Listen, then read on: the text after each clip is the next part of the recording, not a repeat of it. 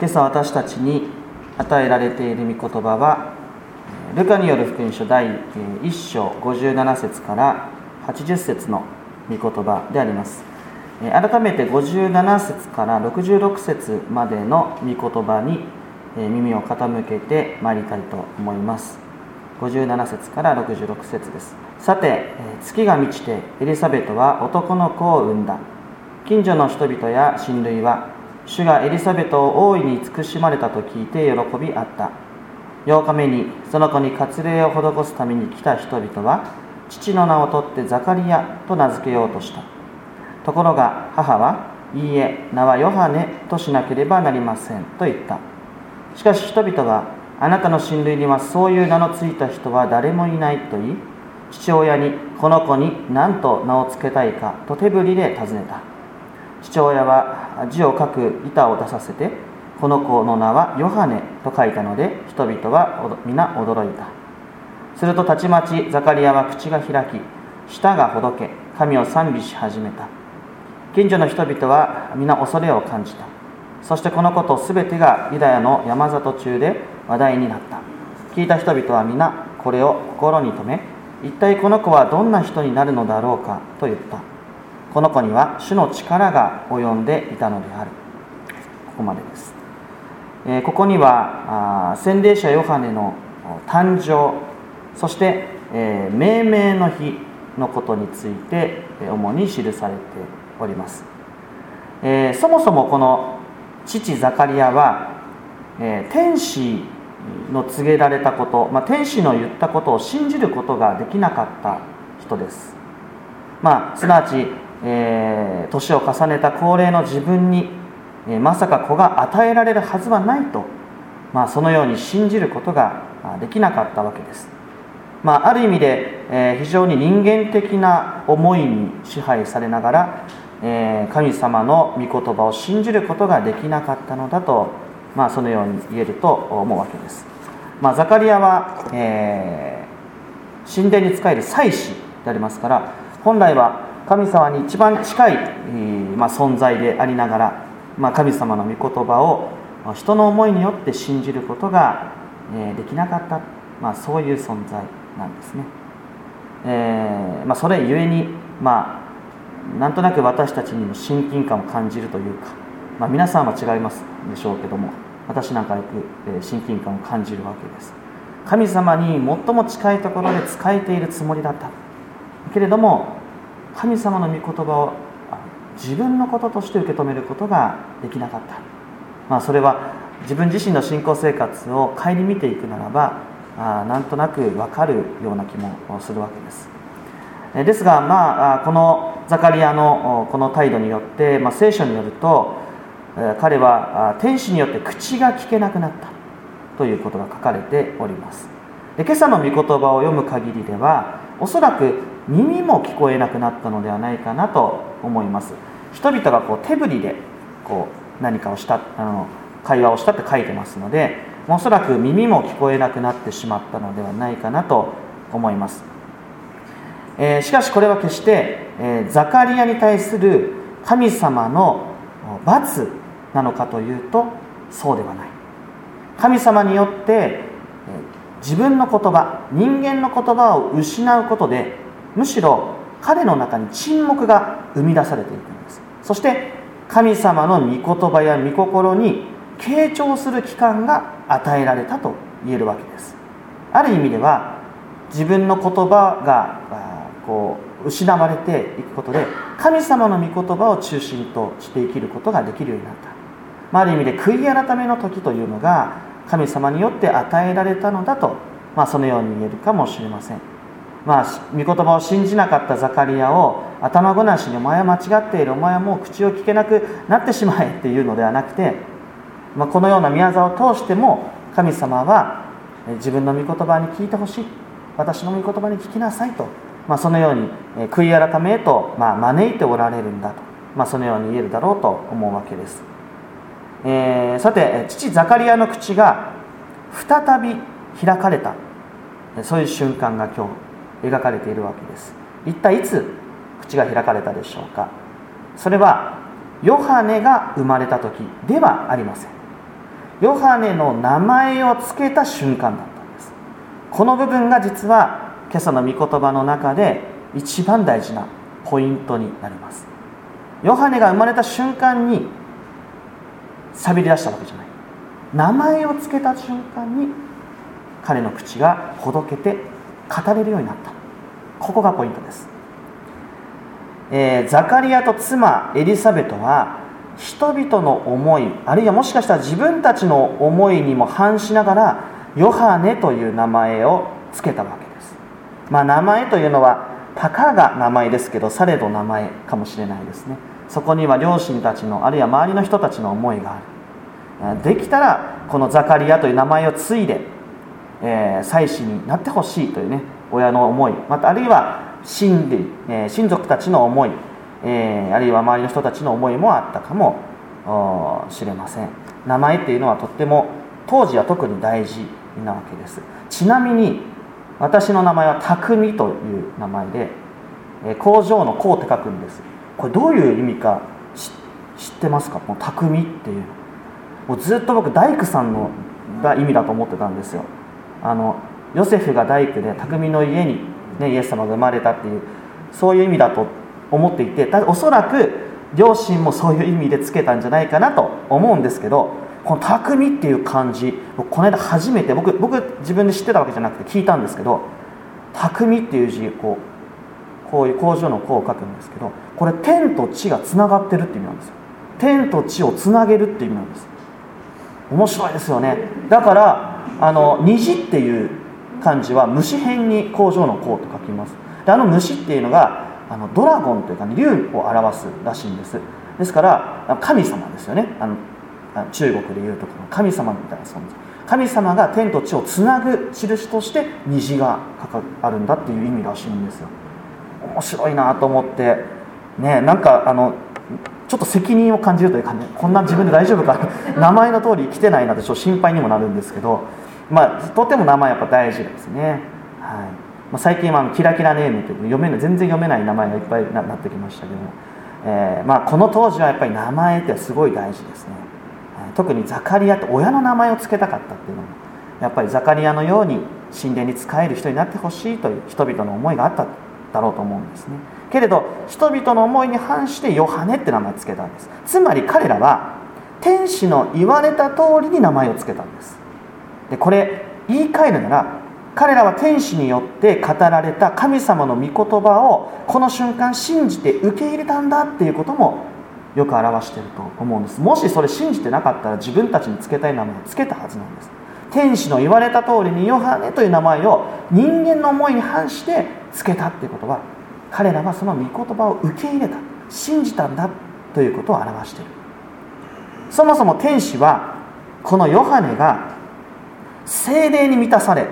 神様の救いのためにこれから用いられる存在になっていきますよ、まあ、そのことを御言葉を持って約束したんです。そして彼らはこの瞬間この約束を信じて受け入れ今その子を言われた通りにヨハネと名付けることができた。つまり両親はこの子を自分の思い通りにすること人々の願い通りにすることこれらの当然の権利を放棄したということになるわけです。違う視点で言うなら彼らはこの子が神様から与えられたその使命に就くまではしっかりと預かるんだというその事実を受け入れたんです。そして彼らはその後神様にこの子をお返ししなければいけないんだという事実もここで受け入れた。その御心に従ったということになるわけです、まあ、天使はヨハネに対しあザカリアに対してこの子は神様のために用いられる器なんですよと約束したんです。彼らはヨハネという名前を付けたことでこの子はもう自分たちの子じゃないんだ。神様から授かった子供なんだ。いつかは神様にお返ししなければいけないんだという事実をここで受け止めているんだということになるわけ。またちなみのちなみにの話なんですけど私が生まれた時に私の父が教会で、えー、その誕生の報告をしたらしいんですけども、え、こういうことを言ったらしいですね。この子は、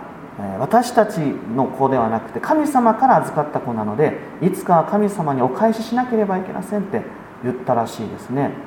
でそんな私が成長してねあの大きくなったら牧師先生になるのって教会の子供あるあるですよね。あの教会の子供あるあるで牧師先生になるのって言われる聞かれるんですよね。そしたら僕はあの、えーと、お話しする人にはなりたくない聞く人になりたいと言ったんですこれ面白いなと思うんですけど今考えてみると説教者って誰よりも一番の聞き手なんですよ。誰よりも一番御言葉に傾聴してなきゃいけないんですね。そう考えるとあの言ったことはまさに実現してるなと思うと私も預言者なのかなってちょっと思っちゃうんですけどまあそういうことはねザカリアはでもすごいですよね。ザカリアという人はそういうふうに全てを受け入れたんですね。本来ならば自分の子供に自分の仕事を継いでもらう。これが当然の習わしであり伝統でもあったわけです。でもそういうのも全てひっくり返してこの子は神様にお返ししなければいけない存在なんだということも受け入れていった。つまりこの話はですよ。単純にザカリアが天使の言う通りにヨハネと名付けたっていう話じゃなくてこれいわゆるザカリアの信仰告白の出来事なんです。そしてその信仰告白をもってザカリアの口が再び、え開かれることになったのだと、まあ、そういう話なんです。じゃあザカリアは一体何を語り出したか。聖書に従って一言で言えば賛美なんです。神様の御言葉を受け入れ神様の御心を受け止めていくその先に賛美という新しい言葉が生まれていったんだと。そういう出来事がここに書かれている。今までザカリアは自分の言葉とか自分の思いとか人の言葉や人の思いに支配されて生きていたわけです。しかし長い悔い改めの期間を経て信仰をいただき信仰告白へと導かれその彼は今や賛美という新しい言葉に生きることができたんです。そしてこの出来事はもちろん私たちのうちにも必ず起こり得ることなんです。私たちもまたイエス様を救い主とキリストとして受け入れ私の救い主だと信仰を告白した今人間の言葉にはもはや生きていないんです。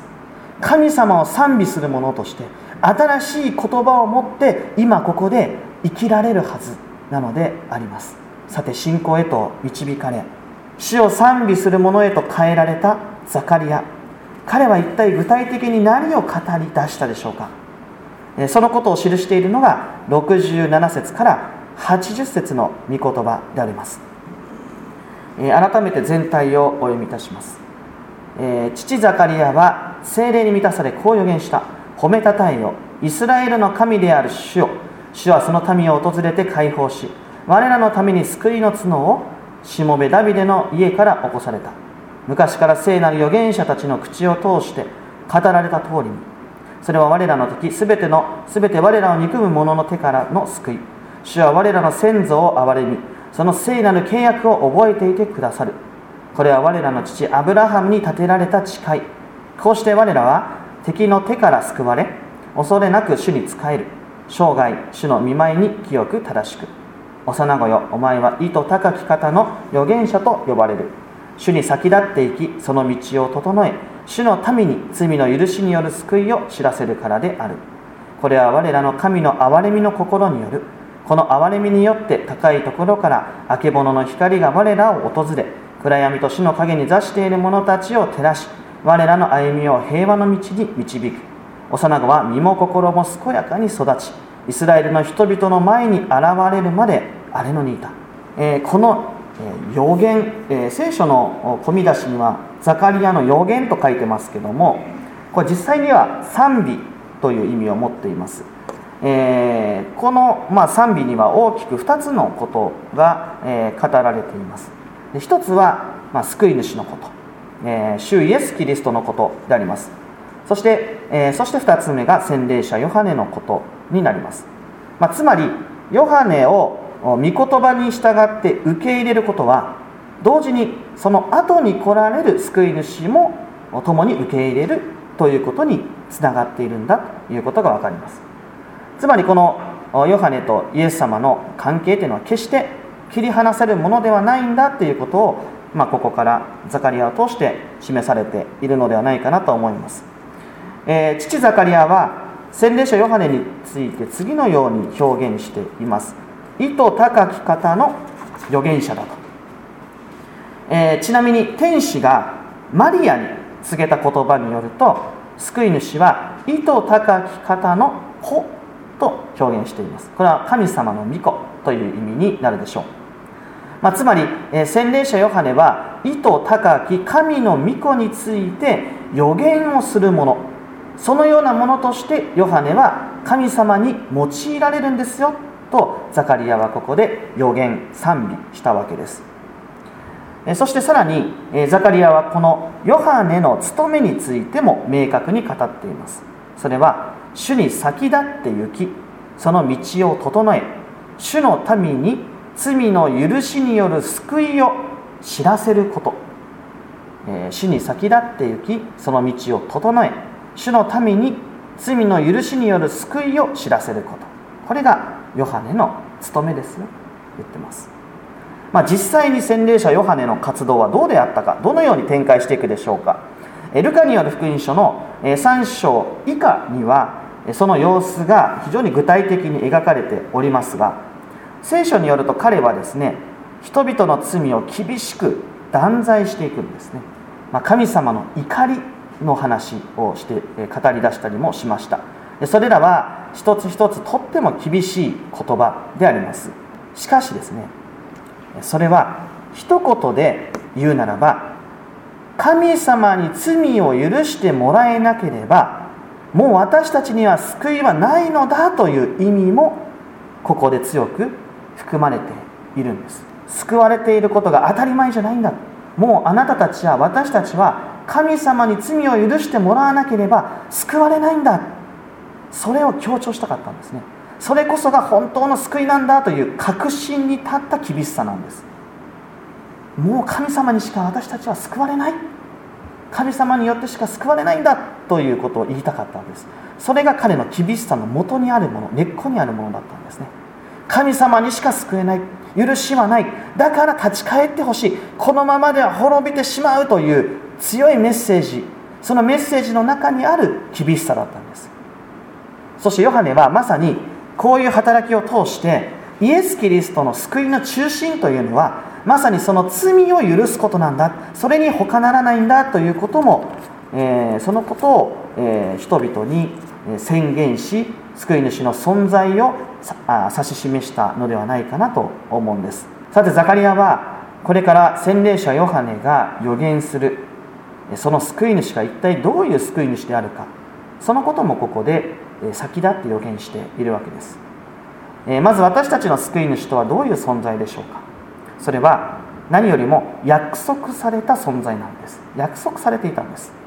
洗礼者ヨハネの誕生もその後の主イエス・キリストの誕生も一言で言えば神様の約束の通りなんです。私たちにとって人間にとってはこれらは驚くべき出来事かもしれないです。しかし神様にとってはそれは御心の通りのことだったわけです。神様はアブラハムにかつて約束したことダビデにもかつて約束したことそして多くの預言者を通して約束してくださったことを今ここで、えー、実現してくださったんだということになるわけです。しかしそれはただ単純に神様があ約束を破らないお方だとか真実なお方だということ以上のことです。旧約聖書の歴史を見直していくならそこに描かれているのはやっぱり人の罪の深さです。人間がいかに罪深いかそしてその罪をいかに繰り返しているかということです。神から離れ主の御心に背を背けた歴史それが旧約聖書の中にはたくさん描かれているわけです。しかしこの神様はこの救いの約束をそれでも忘れることはなかった。そしてその救いを実現してくださった。人間は神を裏切っているんです。しかし神様は人を救うその御心を忘れることはない。いやむしろご自身の痛みを持ってあるいは御子を惜しみなく、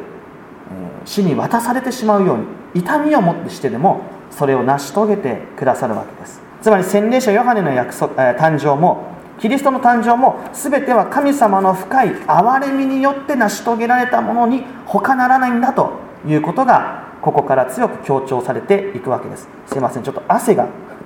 汗かきなの申し訳ない、えー、もう人間は人間の力で自分を救うことはできないんです。人間の努力によっては人は救われないんです。それほどまでに罪にあふれている。言うならば十字架のキリストを見上げながらも人間は罪を犯してるんです。イエス様の服分け合ったりくじで分け合ったりイエス様をバカにしたり。十字架にかかっているキリストを見てでも人は罪を犯すんです復活の主に出会ってもなかなか信じられないんですそれぐらい人というのは人の力や努力やあるいは修行やあるいは学びによって人は救われないんです。それぐらい人の罪というのは満ち満ち溢れている。しかし人間でできなくても人間ができなくても神様はできるんです。そして神様は約束の通りにそれをしてくださるんです。ただ神様だけが私たちを救うことができるんです。そして神様は確かにその救いの御心を約束の通りに成し遂げてくださるんです。私たちは自分の救いのために自分の力をもう出す必要ないんです。自分で救いを探す必要もないんです。救いを求めて歩み続ける必要ないんです。ザカリアの予言にもあるように神様ご自身が訪れてくれるんです。そしてその救いの約束を持ってあなたを私たちをあらゆるものから解放し死すらも縛ることのできない誠の自由な民として新たに生かしてくださるんです。私たちもまたこの時代にあって深い闇を抱えながら生きることもあるでしょう。そしてなんとかその闇の現実から抜け出そうと一生懸命になるかもしれないです。しかし今あなたのうちにも救い主は来てくださる。神様は訪れてくださる。救い主の側から神様の側から来てくださるんです。それを示すために洗礼者ヨハネではないかもしれませんがたくさんの御言葉や荒れ野の声を持ってあるいは悔い改めの機会を持ってその見えない現実を私たちに見させてくださるんです。もう太陽とか月があなたを照らすことはありません。ただ一人の救い主があなたのあけぼのとなりあなたの光となってあなたを照らすんです。この憐れみと愛は決して変わることはありません。主はかつて洗礼者ヨハネやキリストの誕生をもってその救いの約束を成し遂げてくださいました。その同じ主が今も生きてそのキリストをもってあなたを救いあなたを罪から解放しあなたを永遠へと至らしてくださるんです。私たちは失敗を繰り返すかもしれない。間違いを犯すこともあるでしょう。しかし神様の救いは決して変わることはない。変わってしまったら神様は嘘つきになってしまうから。あなたを救うと決めたこの神のご意志は永遠に向かって変わることがないんです。神様はその約束を決して破ることはありません。だからこそ私たちは今も恐れることなく神様としっかりと向き合いながら自らを輝かせて生きることができるのではないでしょうか。この深い幸いをぜひ心に留めて新しい習慣歩んでいただけたらと思います。それでは一言お祈りを下げます。天の父なる神様新しい御言葉の恵みに心から感謝します。私たちはあなたから多くの恵みをいただきながらもあなたの見舞いにあっては罪深く汚れに満ち溢れたものです。主は憐れんでください。そしてどうか私たちのうちに誠の救い主を指し示し私たちを新たに生きるものとしてください。このような私たちのために御子を与えてくださりその救いの御心を成し遂げてくださいましたお恵みに心から感謝します。どうかこの変わることのないあなたの救いのうちに私たちが生き希望を新たに歩むものとなさしめてください。すべてのことを感謝し委ねてこの祈りを主イエス・キリストの皆によって見舞いにお捧げいたします。アーメン。